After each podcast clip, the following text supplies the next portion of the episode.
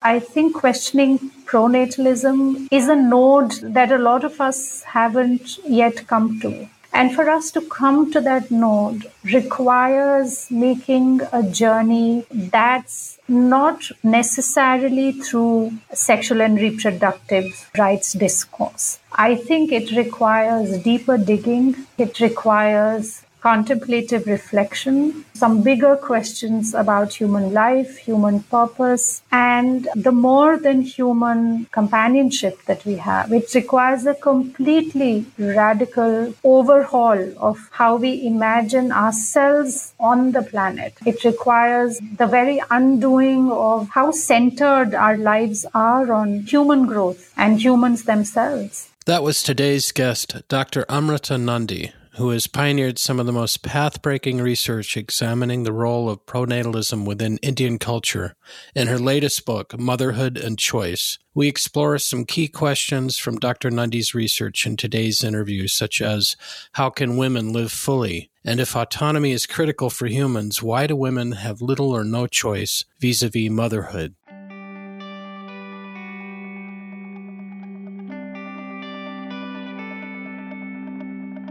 Welcome to the Overpopulation Podcast, where we tirelessly make overshoot and overpopulation common knowledge. That's the first step in right sizing the scale of our human footprint so that it is in balance with life on Earth, enabling all species to thrive. I'm Nandita Bajaj, co host of the podcast and executive director of Population Balance. And I'm Alan Ware, co host of the podcast and researcher with Population Balance the first and only nonprofit organization globally that draws the connections between pronatalism, human supremacy, and ecological overshoot, and their combined devastating impacts on social, reproductive, ecological, and intergenerational justice. But before we move on to today's guest, we've got some listener feedback from Charles in Minnesota. Charles says, Thanks so much for your excellent interview with Carl Safina. I was so impressed with it that I listened to it twice. Carl Safina's message that other species have their own unique cultures, their own highly evolved systems of communication and cooperation, needs to be heard and understood much more broadly. Perhaps if it were, we humans would repent of our foolish arrogance in relentlessly terrorizing and exterminating the myriad beautiful creatures with whom we share the planet. Thank you for your good work in sharing Carl Safina's message and thereby endorsing a more sane and responsible way of life for us humans. Thanks for those kind words, Charles. And now moving on to today's interview, which is especially timely as India has just overtaken China as the most populous country in the world. Dr. Amrita Nandy is an India based researcher and writer whose work on gender, rights, and culture has been published in national and international books, journals, and newspapers. She has taught gender and sexuality to postgraduate students in Delhi and was, till recently, a fellow at His Holiness the Dalai Lama's Foundation for Universal Responsibility, where she studied the intersection of social justice and spirituality. Her doctoral research on women's choices vis a vis motherhood and mothering won her the 2013 14 Fox Fellowship at Yale University and is the subject of her book, Motherhood and Choice Uncommon Mothers, Child Free Women. Winner of the 2015 Laadli National Media and Advertising Award for Gender Sensitivity, Amrita has a PhD from Jawaharlal Nehru University, New Delhi, and a master's from the University of Oxford, UK. Currently, she works with human rights and feminist organizations and looks after her elderly parents and plants while trying to fuse it all with the contemplative spiritual. And now on to our interview with Dr. Nandy. Amrita, we are absolutely thrilled to have you here. I've been reading your work for a number of years, and this is an interview I've been waiting to have with you for a really long time. And Alan and I are both so excited that we get to do that today. Welcome. Thank you so much. As you know, Amrita, I've been developing my own scholarship on the impact of pronatalism on women's identities and lives, but also on population growth and the resulting environmental crises. I've read the works of feminists from around the world working specifically on the issue of motherhood, but yours is one that I'm personally most drawn to, in large part because we both grew up in India believing in the same cultural story that motherhood was our destiny, it was our identity, and we both have found our own ways of challenging patriarchy. So we're excited to welcome you today, not just to our podcast, but also as our newest advisor for population balance. And this interview also lines up with another major cultural event, India surpassing China this year as the most populated country in the world. So we'd love to dive into your book,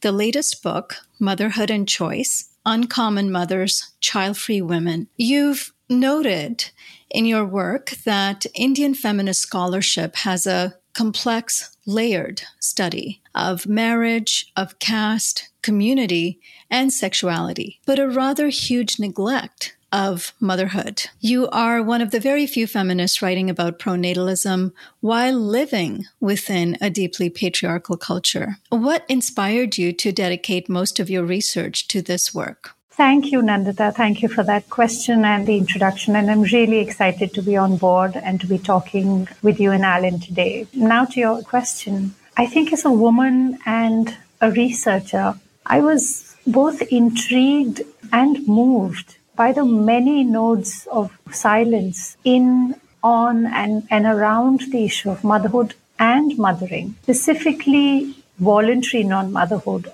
or child freeness. I also felt troubled by the absence of non judgmental conversations on women's ambivalence or disinterest or even regret towards motherhood, by our own inability to separate norms and normative discourse from questions of choice and autonomy, and also by the difficulties faced by what I would imagine as non patriarchal models of family life, and so on. And I realized that all of these were relevant yet under researched issues. There was so much that was felt and thought by a spectrum of women, and yet not being said out loud for fear of stigma or mockery or judgment. And women were policing themselves in not thinking those thoughts, not walking those roads to explore or question, let alone defy. Even when this was not anti motherhood or anti natalist, but rather for very deeply informed choices around motherhood or what I would call conscientious pronatalism. So, my doctoral research focused specifically on, on women's agency and subjectivity vis a vis motherhood and mothering, including the choice to say no to these roles. So, my work asks if motherhood within pronatalist cultures can ever be a choice, and if so, to what degree? Do and can women imagine it as a choice? And then, how do they enact that choice, if at all? So, I explored these questions through ethnographic research among Indian women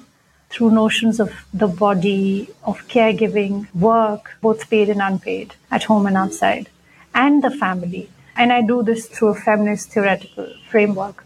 Now, I arrived at this subject after having been in that space myself in my personal journey as a woman and a potential mother, and um, redefining motherhood, which I essentially see as nurturing and caregiving seemed like personally and politically significant to me, not just for women, but as culturally and ecologically relevant for our times. But also, interestingly, over the years, this work has gathered for itself new meanings as I came into contact with the teachings of some really wise gurus like the Buddha, who also affirm the need to question and to know deeply our choices. Wonderful. That's really lovely how personally derived this research is based on your own journey of questioning some of these norms that we have been assigned, especially as women. And I also love that you are coming to this place through some of the contemplative work that you're doing, which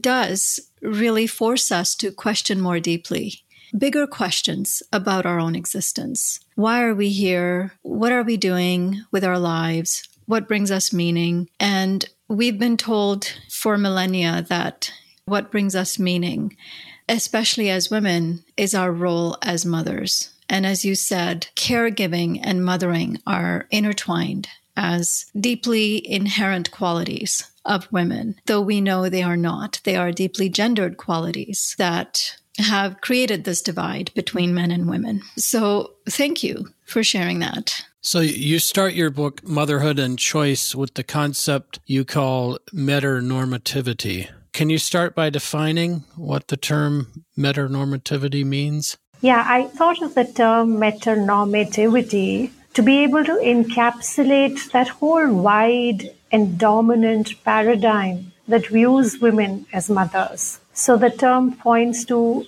really a set of norms that assume, expect, and even persuade all of those born as females to be women and all those who see themselves as women to be mothers. So it's about that overwhelming maternalization of the female identity that's produced and sustained by, as Foucault suggested, the language knowledge power nexus. So the maternormative is the idea that females are naturally maternal and thereby motherhood, mothering, and other forms of care come naturally to them and then should be their primary or their main pursuit.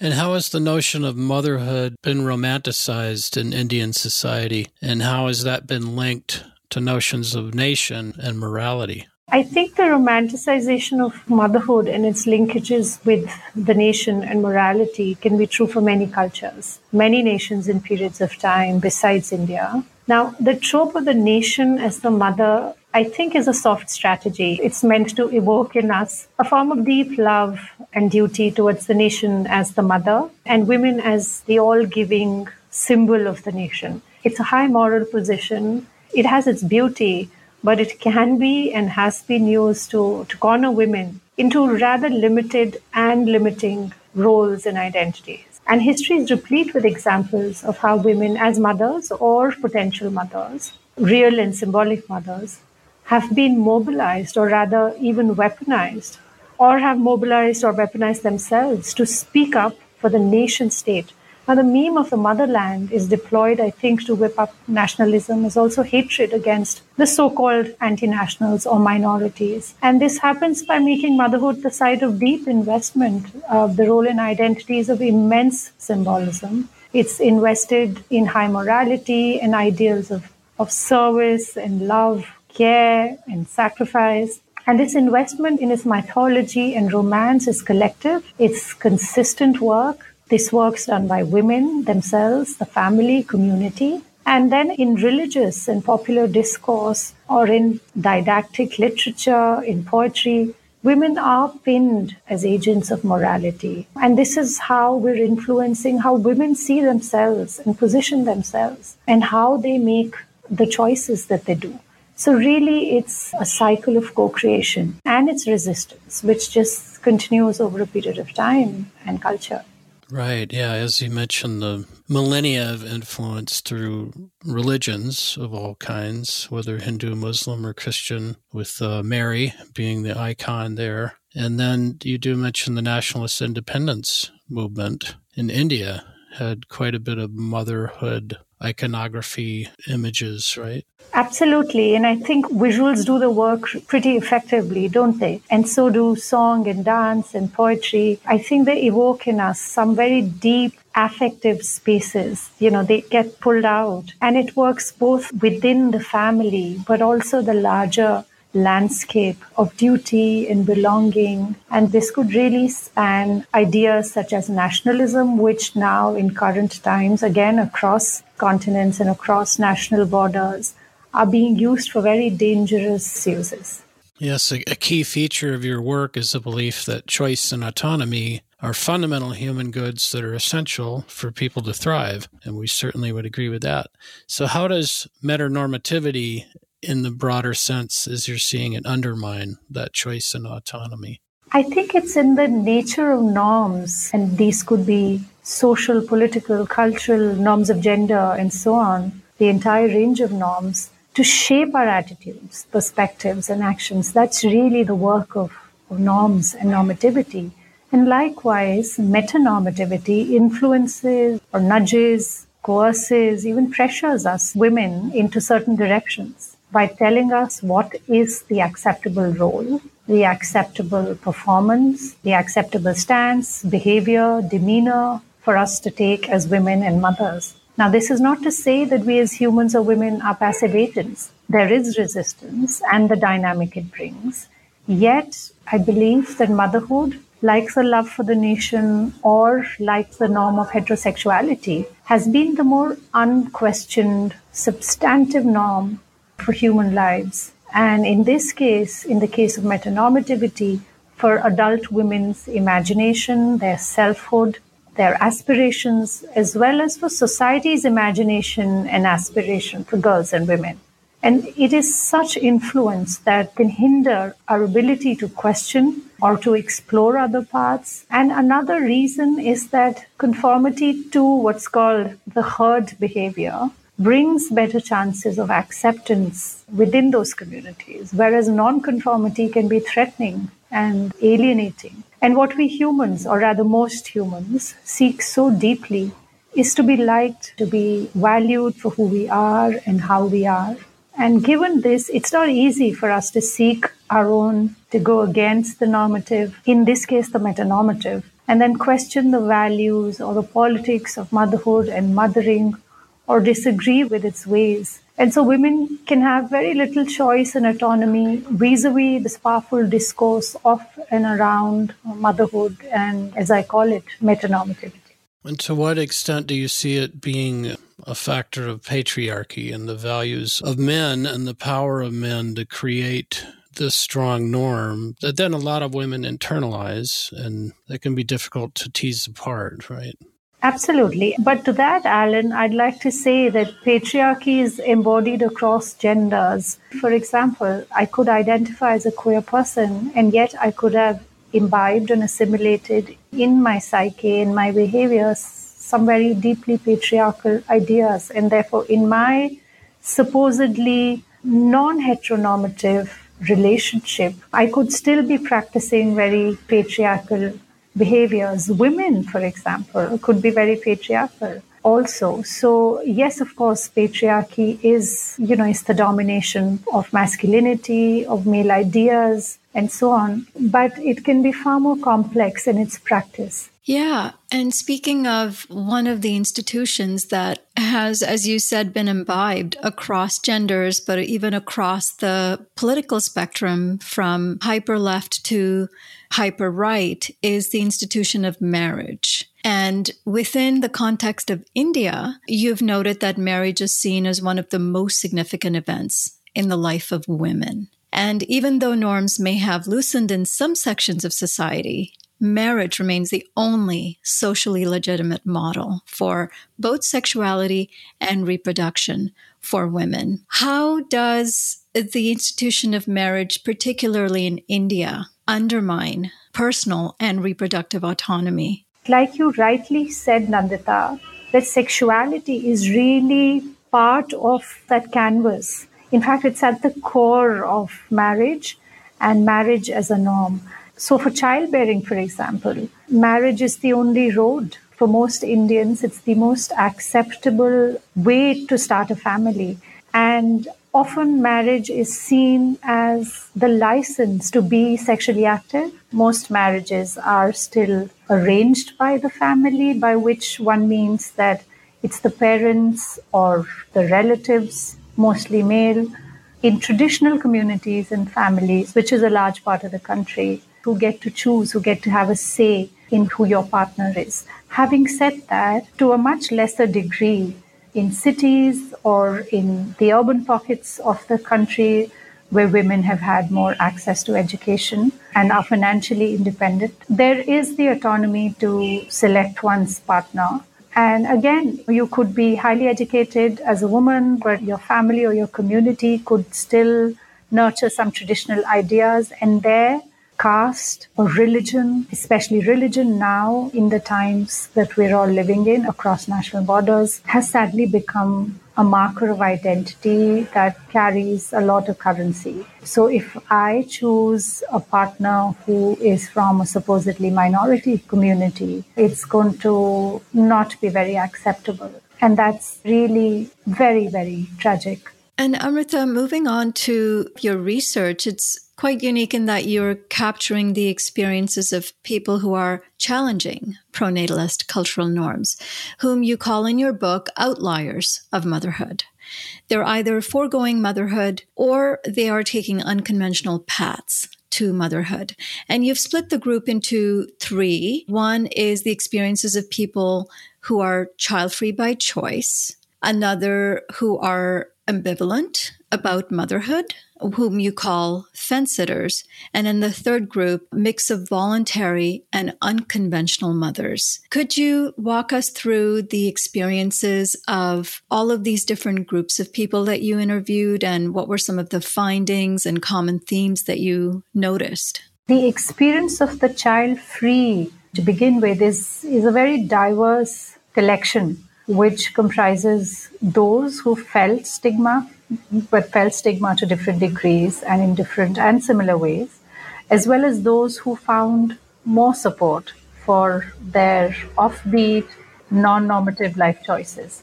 And yet they all experience the power of what I'm calling the maternormative, which is when they resisted the push to be mothers, or when others responded with surprise or alarm to their unusual stance. For example, some women had partners who were supportive of their desire to be child free, while others had parents who were horrified that their daughter rejected motherhood. Some child free women had to lie to others about their choice and posed their child freeness as their childlessness or as a biological incapacity to bear a child.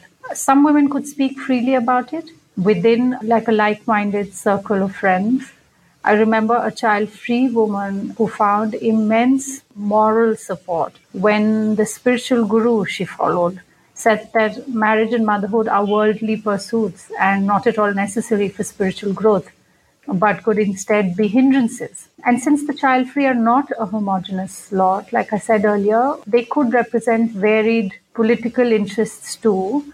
Yet, in my study, which was limited in its scope and selective in its scope, I found that activists of many shades, for example, feminists, human rights activists, environmentalists, that they tend to choose child freeness because clearly it's aligned with their politics of devoting their time, money, and energy to socio political and ecological causes. And most did not regret their decision. They were confident and happy about their choices and had their respective passions that engaged them. Again, in that limited circle, most child free women had higher degrees of many, if not most, were postgraduates. And they belonged to the middle and upper middle classes and had some degree of exposure to the idea of women's rights, autonomy, uh, feminism, and so on. And although I have not spoken directly to as many women who one can call childless I spent some time with women who experienced childbirth or adopted children after several years of being without children or trying to have children. And so, from that small window, it seems that the experiences of the child free and those we call childless can um, be distinct. Obviously, one chose to live without children while the other was made to live without children by circumstances. And uh, women and families can find it painful to bear this sense of absence of children when children constitute a core identity and purpose for their lives. And remember that a lot of this sense of loss is created by the discourse around motherhood and women's supposedly highest and best purpose in lives. And so, this kind of stigma and pity around the childless too adds to this selfhood which is missing from the lives of the child free. That said, since impermanence of experiences is an essential part of the human life, it may not be surprising if the childless may feel like the child free at some point of their lives. And the child free relates to the childless for a moment or more. The other group is the fence sitters. And I find them also to be a rather interesting lot because I think they can signify very acutely the difficulty of choosing either path to be a mother and to have to dedicate many years of one's life without much support by the state or the community, and certainly not the market, unless you're willing to empty your pockets in times that are terribly expensive, and so have to slog through paid employment to make caregiving possible. It may also seem tough to them to decide against motherhood I think because it can bring up anxieties about the uncertainties of the future, especially in aging body and mind, the vulnerabilities and loneliness that being elderly brings, and so on. And so I saw women who were torn, women who felt pulled in both directions and couldn't quite decide. There were others who were waiting for their own body and minds to place for them a clearer call, like a sharper call, in that their urge to mother was not that strong. Some were leaning towards being child free, but were not able to accept or articulate that. Another woman was, for example, so content with her life so as to not want to alter it through a major change. And a child does represent a really major change. So here too, not all women had the blessing of a circle where they could share this dilemma without being judged. And this aspect, this experience, they shared with the child free. Right, that's fascinating. And I like the distinction that you are drawing between the childless and the child free and how for the childless, depending on how they've processed that status, that, as you said, was not a choice, it was forced on them. And you know how for some of them, they might come out of that and start relating to that new status from a position of freedom rather than lack. But there is something about childlessness, which I think pronatalism perpetuates, that makes you hold on to that feeling of lack, of having failed much more deeply than some of the other life choices may. It prevents people from then exploring other ways of finding fulfillment in life and really challenging some of the norms that tell us that that's the only thing. That's so beautifully captured and such a complex idea that you put out, Nandita. It reminded me of a rather well known journalist who I interviewed for this research, and her narrative is part of the book, of course, with a pseudonym. And I remember her saying that she was single, uh, by which I mean never married, and at the peak of her career, and a rather successful one as a journalist, and had also started working on her first novel. And she said all her friends, her close friends, by that time were married and most had become parents. And she saw how over time that she wasn't quite invited to or felt out of place at social gatherings with these very friends that she'd grown up with and was very close to because the children somehow occupied the center of the lives of these friends. So, for example, she said at birthday parties, she wasn't invited, whereas all of the other friends would go to, for example, watch movies, kiddie movies, and she felt left out. And she said it was that that in some ways pushed her towards adopting a child.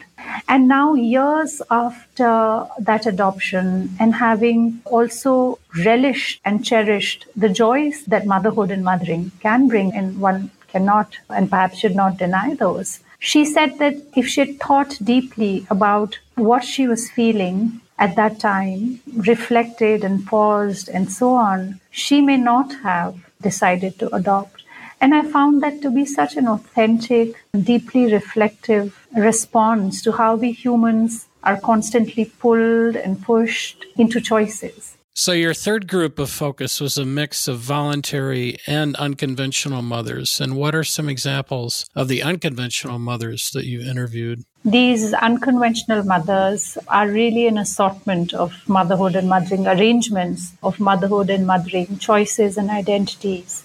Each one of them is responding to or resisting a set of normative ideas around the institution of what I see as patriarchal motherhood now, the examples of unconventional mothers I interviewed are, say, those who dissociate motherhood with the woman's body or the mother's body, or dissociate motherhood with the family's genes or blood ties. These are women who choose not to give birth but adopt. Another variation of this category of mothers I met were those who had a biological child and then also adopted one or more. There were single women, by which I mean unmarried single, who too adopted kids and raised these adopted kids with their partners. These partners could be lesbian partners or male partners or even childhood friends. And uh, to these kinds of adoptive mothers, you know, married, single, and so on, it is care. It's caregiving. It's the affective nature of that relationship. It's the values that one gives the child that makes the child your own and not simply one's blood and genetic ties.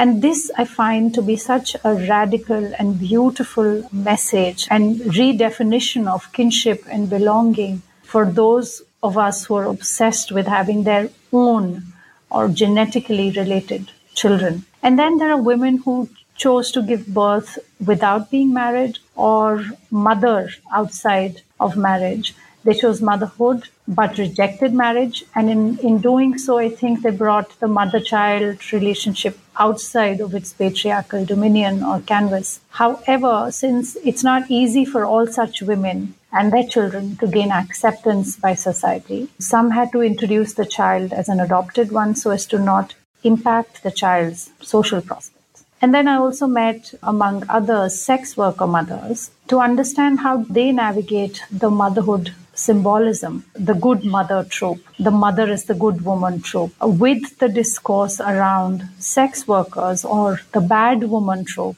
that sex work is dirty and therefore sex workers are dirty too. Now, some of these sex workers deployed their choice hyphen compulsion to be in sex work as the extent to which they can go to be a good mother. And I found that very interesting that I am being a sex worker to actually provide for my child. And therefore, am I not a good mother? Or, for example, some of them said they were keeping their own daughters away from sex work.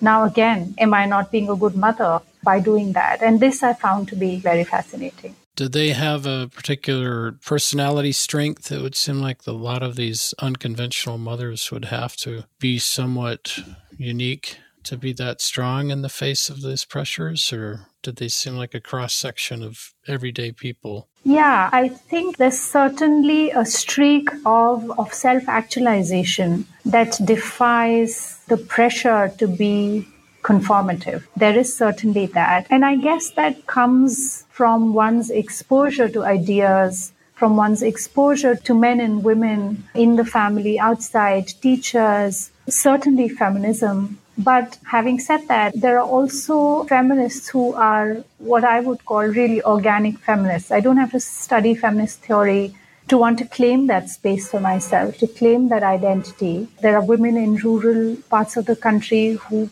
perhaps have never been schooled, but through their own folk wisdom have been able to muster that strength to walk their own path or to walk a path that's less traveled.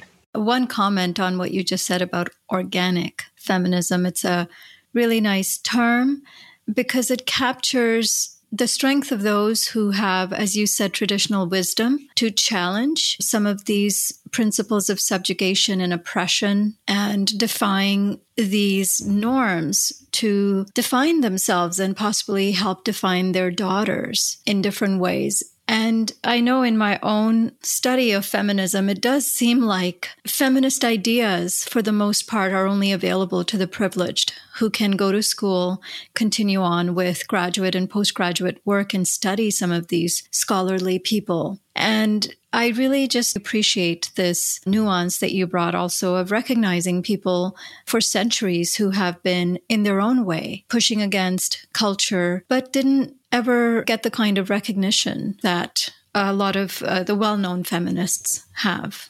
Absolutely. Absolutely. I, I'm, I'm so glad it resonated with you. Yeah, I think I just wanted to say that the dominant understanding and even practice of marriage as an institution, and again, I'm saying this for cultures across the globe and not just about India, is that it is heteronormative and patriarchal, by which I mean that it divides roles in certain biology based, essentialist, and reductive ways. And it does not allow for women in particular to explore other possibilities. And one of the examples that I didn't mention earlier is about marital rape. You know, why else would marital rape not even be considered as such in our country? The right to say no to sex to your husband has even been seen by the judiciary as a threat to, and the term here is conjugality. So I think, yeah, marital rape sort of, and the feminist push to bring it on board is an important pointer to how sacred the institution of marriage is and its definition is here in India currently.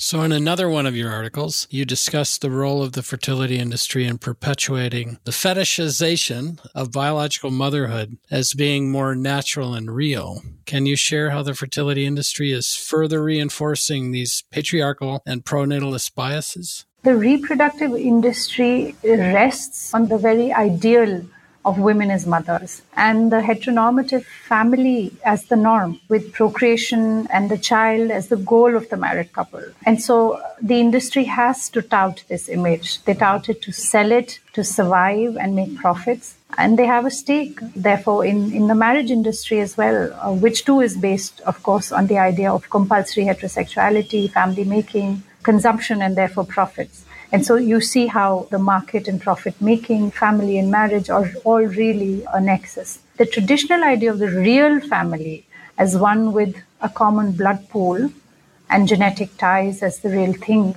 is exploited and promoted by this industry to build its client base. And to understand this, uh, all one has to do is read and watch their advertisements. The language is crafted to evoke the image of the blissful family, the complete family with a mother, child, and father, and as that being the right composition for what we define as family. Part of the huge concern is with the genetic line of the father in a patrilineal society to make sure the father's genetic lineage is through the male line is carried forth, right? Yeah, yeah. And this is tied to caste and therefore to blood purity, to faith and religion, and all of these very regressive uh, markers of supposedly human identity when wisdom would tell us that really identity cannot rest on all of this. It's what you stand for and how you live that truly marks who you are and where you come from. Can you also speak to some of the broader ethical issues surrounding some of the major activities within the fertility industry, like the in vitro fertilization, surrogacy, egg donorship, embryo adoption, and the practice of baby selling? I find it very problematic because it promotes a very narrow eugenic idea of kinship. Instead of expanding and redefining what kinship or belonging or love and care could mean, including the parent child tie, and how it can be fully signify all of these things. I think we've used cutting edge technology to cling and bring back our very primitive and regressive ideas about blood as the marker of real relationships. This is my primary concern. Besides, since these are expensive treatments, they too, like much else about the neoliberal world, they too exclude the underprivileged. Also, these technologies can be very invasive and they hurt women's overall well being in the long term. Yet, this aspect gets overlooked in our obsessive and myopic longing for a child. And lastly, but rather critically, I think that this grasping and craving for a child is built on the conventional and erroneous idea that the child will bring happiness and meaning into the parents' lives in a way that other choices and paths may not. And this prioritizing, this understanding can be very disappointing or even heartbreaking for both the parents and the child or children, on whose shoulders then rests the weight of the parents' many expectations, just to put it in a nutshell. In this valuing, prioritizing genetic biological lineage, how has that impacted adoption rates in India? I cannot speak from empirical evidence here, and I wonder if there's any study that does. I'm not aware of such work in India. But for those who can afford expensive ART treatments and such like, and for those who believe in the parent child tie as necessarily genetic, even the idea of adoption is not entertained because they can buy their way into parenthood. It's only those who are open to adoption and see it as a progressive alternative to procreation who are not impacted by the industry's uh, promise and dazzle. But we do know that the numbers are not that many, and we know this from the sheer numbers that line up at ART facilities and fertility centers in India and abroad. And ARTs offer the promise of what is seen as real parenthood, i.e., biological parenthood, whereas adoption is seen as the path of compromise or altruism by many. Yeah, I saw one estimate or two estimates that put it at 29 to 31 million orphan children in India. Yes, one would have to look at the source, but it's definitely a huge number. But remember, adoption is practiced through government channels and adoption takes really long, several years. There are queues there as well. So there are queues outside adoption centers, but the queues at the ART centers are far, far longer, but it's also much quicker to get a child than to adopt a child because the government and the bureaucracy, it's a huge machinery for one and also adoption like i explore in in my work and in the book adoption unfortunately is still based on skin color, looks, age of the child. Many adoptive women I spoke to said that they would wait for the adoption agency to offer them as young a child as possible. Ideally, a child under two or under one, so that uh, they could announce the child as their own, so that they could bond with the child, so that they could shape the head of the child, and so on. So there is that instinct or that urge to have a child look like you was so deep for some of these women that they were trying to somehow latch on to their deep desire that this adopted child be as similar, at least in looks, to uh, what their biological child could have been like. And is India trying to become a center point of this fertility industry regionally or globally? Yes, India has been and continues to be one of those global hotspots for baby making. And we see a lot of couples from other countries who queue up for babies and for fertility. Yes, that's true. I don't have the numbers. I mean, the book did, and that's when I, I had looked up the numbers, but I haven't in a while. But it's certainly the case also because it's cheaper. It's not just that we have good doctors and good facilities. It, it works out cheaper for you to have an IVF treatment in the country. Until the time commercial surrogacy was on, it was some years ago that the government, in, in its very nationalistic way, said that non Indian nationals cannot come to the country to have their babies. But before that, you had a lot of foreign nationals and foreign couples hiring Indian women's wombs to have children. And surrogacy is in itself a really complex subject, and a lot of books and a lot of research continues to go into it. But yes, it's quite a complex mess. Rightly said. What has also happened within the industry is what started out as a medical field of research has now become commercialized and a multi billion dollar industry. It's predatory in nature because it's preying upon people who already feel deeply stigmatized because of an incapacity to reproduce and promising the happily ever after that one can achieve through biological parenthood. Another fascinating thing that I don't think a lot of even feminists are connecting is how really traditional and patriarchal societies who are kind of obsessed with natural reproduction. And religion, for the most part, for example, would reject anything that is not natural when it comes to parenthood.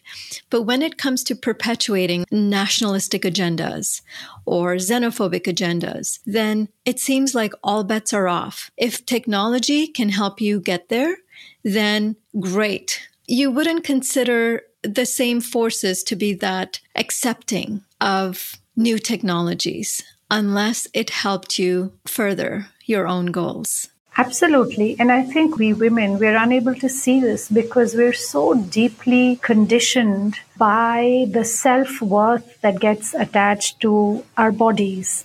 We're, we're so blinded by these essentialist discourse around our bodies and therefore by the insecurities that the body and its ideal brings up that we're unable to see it the way you so beautifully put it, Nandita. We're unable to see how these aspects crisscross into our lives and how we become puppets to these very discourses the discourse of religion, the discourse of the market, the discourse of the ideal woman, the ideal family, of romance, of the purpose of one's life, of the meaning of having a female body, and so on. Yeah. And something that you brought up in a previous interview you had with us was more of a rhetorical question is what does the hunger for a child really say about our inner lives?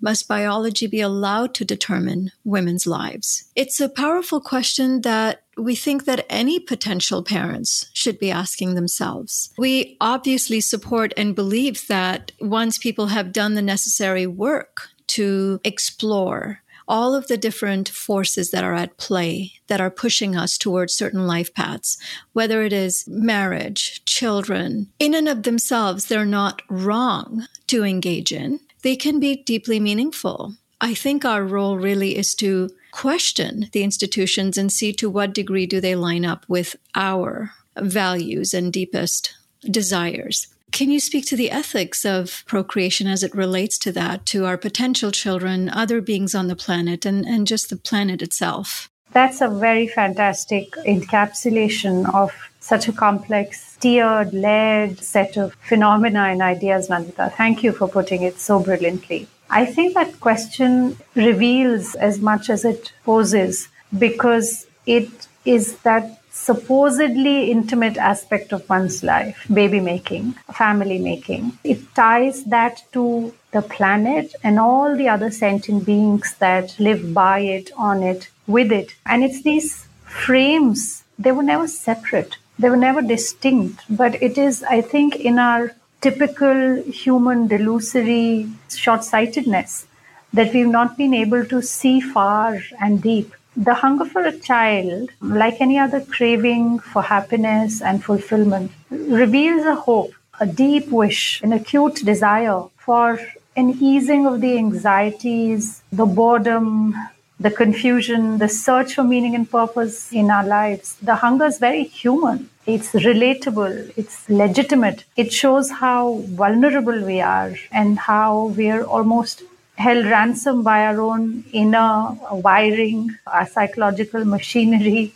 It also exposes the essential existential angst that we all live with or go through at some points in our lives, and which is what drives us to this and that, that insatiable hunger for a child. And yet, this hunger's satiation may not be that. It may not ease the angst. Even that fulfillment with the presence of a child, it may not ease that angst because I think it's human nature to relentlessly seek, feel fulfilled for a period of time, and then feel bored and dissatisfied, and then want more or want different, like the Buddha and other wise teachers have so rightly informed us. So the solution itself can make us more hungry. The food itself can make us more hungry, is what I'm trying to get at. We bind ourselves and the planet in tighter and tighter knots by clinging for more of the same. And here, of course, I'm borrowing and paraphrasing from our many contemplative wisdom traditions to argue that all human experience and phenomena are constructs and fundamentally made of flux and therefore impermanent. And yet, our untrained minds keep dragging us to these very sites that dazzle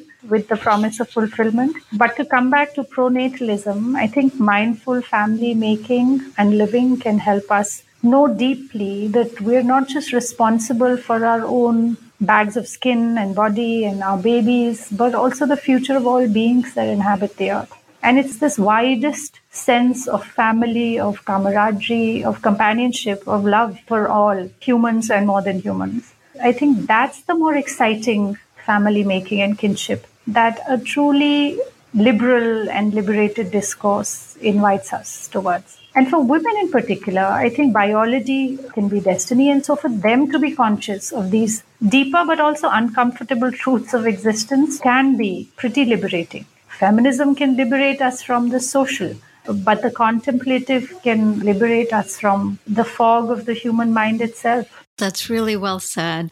So in 2020, you co authored an inequality report for Oxfam, which studied gender inequality in India. The report was titled Unpaid Care Work and Violence Against Women and Girls at a Crossroads A Case for Behavior Change of Dominant Social Norms. So, which populations did you study in India, and what were some of the major findings? Rural population in a city in Rajasthan and urban population in Delhi, lower income and high income families, respectively. These were the populations that we studied in India. And while the study demonstrates that unpaid care work may be the cause of violence, it's more often the trigger for violence. And the study shows that causes for violence against women and girls are multiple, and even the ideal caregiver may not escape violence. The root cause is undervaluing women and not just their labor and intellect, but also the value of their labor, both within the family and also in the labor market, as also women's subordination to men or women's lack of power within the household. Now, there are degrees of acceptability we found of violence against women. Conflict with the spouse is often seen as an unavoidable part of marital life. So, any violence that follows it, any abuse that follows it, therefore, can get condoned or even accepted. Yet, physical violence is a lived reality for many women, both rural and urban. And this is true for across class. And our study shows that six out of 18 men interviewed admitted to having been violent to their wives. Also, that cases of physical violence largely go unreported or underreported. And the belief that women's duty towards the household and the family, their caregiving, is their primary responsibility. This has deep social currency. Therefore, any supposed mistake made by women in their caregiving work, in their household chores, can be seen as deserving of punishment or violence both by men and women. And these cases show that where unpaid care work is not the root cause, it does become a justification for violence because women are exclusively held accountable for it. Yeah, in the report, when you mentioned the percentages of girls and women aged 15 to 49 who agreed that a husband is justified in hitting or beating a wife for neglecting house or children, that was almost a third said that was justified, and a third said disrespecting in laws. So the girls, very young, they're getting education. They're probably doing as well or better than boys in school as they do in so many countries around the world. But they have to do so much care work, right? The girls at home and the boys are mostly exempt from that household work. Yes, and that's uh, gender 101. That's how our lives get gender, that anything to do with caregiving, with the household, with the kitchen belongs to the daughter and then the wife, the mother, tied to women's biology. And that very report, for example, and some of the other pieces of research that I've done in other parts of the country, interestingly show that uh, men who are willing to share household work with their wives or their mothers or sisters would still be ashamed to be seen publicly to be doing some of these tasks. That they would rather that their male friends or their peers not know that, for example, they wash clothes at home. And washing clothes or doing laundry, particularly, was seen as unmanly or feminine. Yeah, this came up uh, across cultural contexts. In, in the report, it mentioned 50% of women said men should not help in unpaid care work. So it's so much a part of many women's identity that home sphere, that domestic sphere is the woman's sphere. It's kind of a role confusion that a lot of women feel too, right? Yes, because they could be mocked that they're asking or demanding that their husbands or brothers or sons are being pulled into this, whereas this is their work. And like I said earlier, patriarchy is really accepted by a lot of us across gender identities. And so this is women policing themselves, women trying to save their male relatives from mockery and themselves from mockery. And this is how deeply gendered our lives become and how unquestioned our everyday actions are. And is there still an expectation? It's a very patrilineal in the rural areas, right? Where the bride goes to the husband's family and is considered part of that family, kind of leaving her birth family. Yes, that's true. I won't say it's only in rural areas, it's rural and urban. That's part of the institution of marriage, its very definition. It's deeply uh, patrilineal and it continues to be even for a lot of educated women educated with post grad degrees, but with little exposure to ideas of of human rights, of feminism, or the contemplative. So the married woman might be expected to take care of her in laws and her own parents? So, for the conventionally minded, the daughter becomes part of the marital family, and that line of family, that patrilineal family. And if she has a brother, of course, her parents' responsibility, their caregiving belongs to the brother. If she doesn't have a brother, then her primary responsibility is to take care of the husband's parents, and her own parents can take a back seat. That's the expectation. But women find ways to undo that others cannot. In the more traditional family setup, that's how it is. That's the prioritization. That's the hierarchy. You mentioned in the report that education for a girl doesn't have much value in the marriage market compared to caste and economic status. Is that changing somewhat in the urban areas or with more educated people? Absolutely. I think in the academic circles, in the activist circles, in the progressive circles, caste, religion is questioned. But again, you know, these circles are minuscule. They're a minority compared to what India would represent. And caste is unfortunately a very deeply lived reality. Right. And some of the examples you were just giving from this Oxfam report reminded me of something you had said about how pronatalism is deeply institutionalized in that there's no infrastructure for elderly care in India. So a woman is expected to have a child so that the parents can have someone to take care of them when they get older because the government does not provide any kind of support system. So a lot of the burden of care work actually falls on women. And it's, as you said, it's unpaid care work. And of course, the preference for a male child to go off of what you just said, you know, about a patrilineal expectation that the daughter becomes part of the husband's family.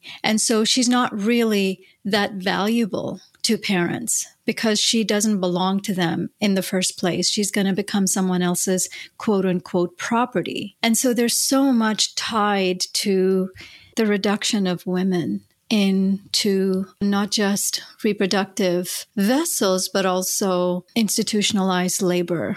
Yes, the need to bear a child, the necessity to bear a child, to have a child, and not just bear a child, is deeply tied to the social settings here. There's barely any government provided childcare, and it's in shambles wherever it exists. And of course, elderly care is only of, say, in the last decade, is being offered by the market it's expensive and is only afforded by a few. And so the fear and insecurity of being lonely, of being sick in your old age, of living alone in sickness and ailment and disease, of dying alone, is a really traumatic idea that compels people into investing decades of their lives in raising children and children are seen as an investment in a sense. It's a sad word to use, but it does have a grain of truth in there that the presence of children could be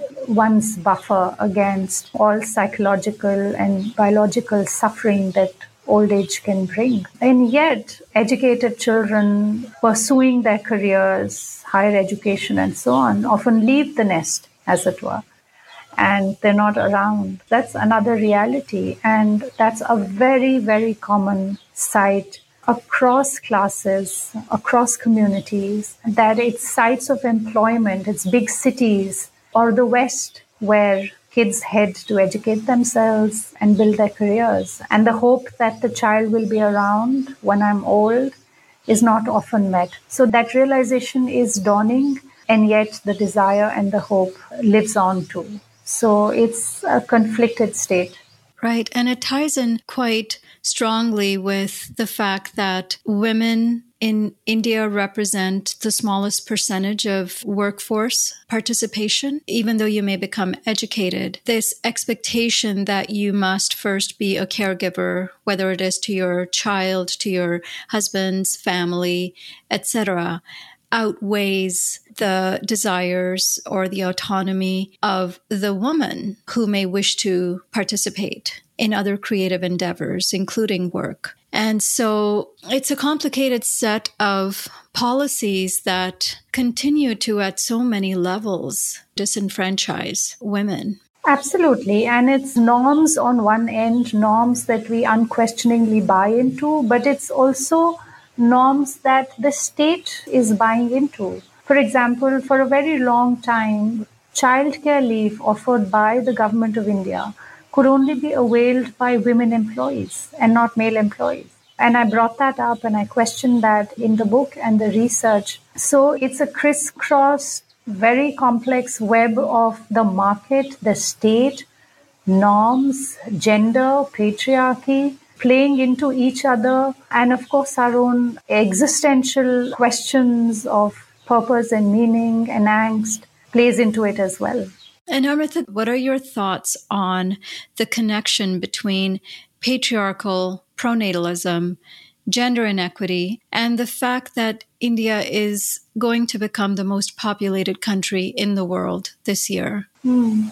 Do you see kind of a strong connection between pronatalism and population growth? Yeah, I certainly see a very deep, substantive relationship between pronatalism and the population numbers in the country. Pronatalism, of course, is driving us towards that. But uh, like we said earlier in the conversation, there are a lot of other factors that drive pronatalism itself. If one were to imagine the state and the market redefining their roles in society, right from education of girls to building their aspirations, to building their perspectives, to building male perspectives about gender, to providing elderly care, to offering childcare, I think we could see a rather different picture. So, pronatalism is tied to all of these other forces of public measures, welfare measures by the government, as well as a reimagined hand of the market. It's a very complicated picture. And with reference to population, I know how sensitive a subject population is in India, especially within progressive circles. And we're finding that even here within our Western liberal circles. And I see pronatalism as the oldest form of population control, of reproductive control. And of course, one of the reasons population has become such a sensitive topic in India was also because of the horrific population control tactics that were used in the 1970s through these forced sterilization campaigns that ended up marginalizing some of the poorest people in the country. And to us, it's just so ironic in a way that that's what the government thought that they had to turn to in order to stabilize or reduce the population was to actually forcibly prevent people from having children instead of realizing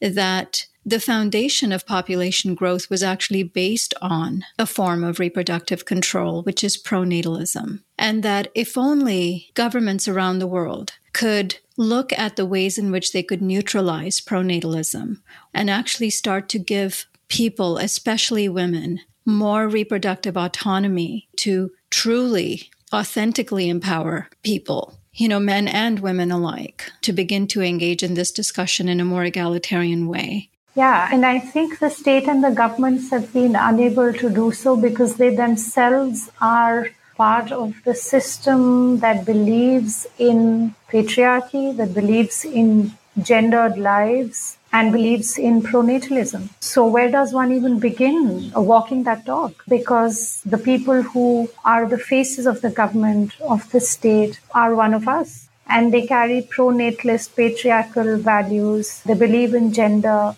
And so, the solution that they see is furthering control, owning women's bodies as if they weren't owned enough by their male relatives, be it their fathers who restrict their sexuality when they're adolescent girls, or their husbands who control their bodies post marriage, or judges who think that marital rape isn't even rape. So, where does one begin that conversation? You see that women and their bodies and the meaning of their lives is controlled by all of these agents of patriarchy, agents of the market, agents of the state who control the very language and knowledge and discourse of patriarchy and norms. I think we're still at that stage, and I'm not limiting myself to India here. It's true for a lot of our cultures that children are seen as a major, primary, perhaps the highest, most meaningful human pursuit. And therefore, it's really paradigm shifting. It's like a seismic suggestion. I think questioning pronatalism is a node that a lot of us haven't yet come to. And for us to come to that node requires making a journey that's not necessarily through sexual and reproductive rights discourse. I think it requires deeper digging. I think it requires also some contemplative reflection, some bigger questions about human life, human purpose, and the more than human companionship that we have. It requires a completely radical overhaul of how we imagine ourselves on the planet. It requires the very undoing of how centered our lives are on human growth and humans themselves. It requires a very different vision, requires different dreams, a different imagination of life and not just human life. And we're definitely not there yet, even within the rights based circles. So, yeah, to some of us, this is frustrating and disappointing. But well, we'll have to give it more time, and that more time could be very late for the planet and for the very children that we're making and raising. But till we're able to see it, there's little we can do.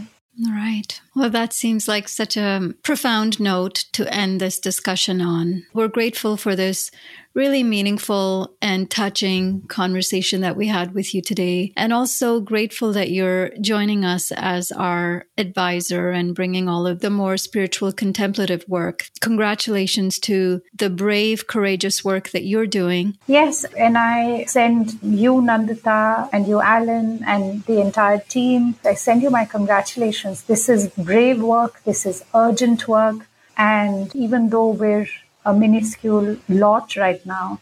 I think we must keep going because there is no other way. And, you know, in the darkest of times, I think even the flicker of the candle is enough for us to keep going. And so, more power to all of you. And it's been great to have you across borders share your ideas to be able to talk and feel understood that we're on the same page. That just gives one hope and the desire to go on.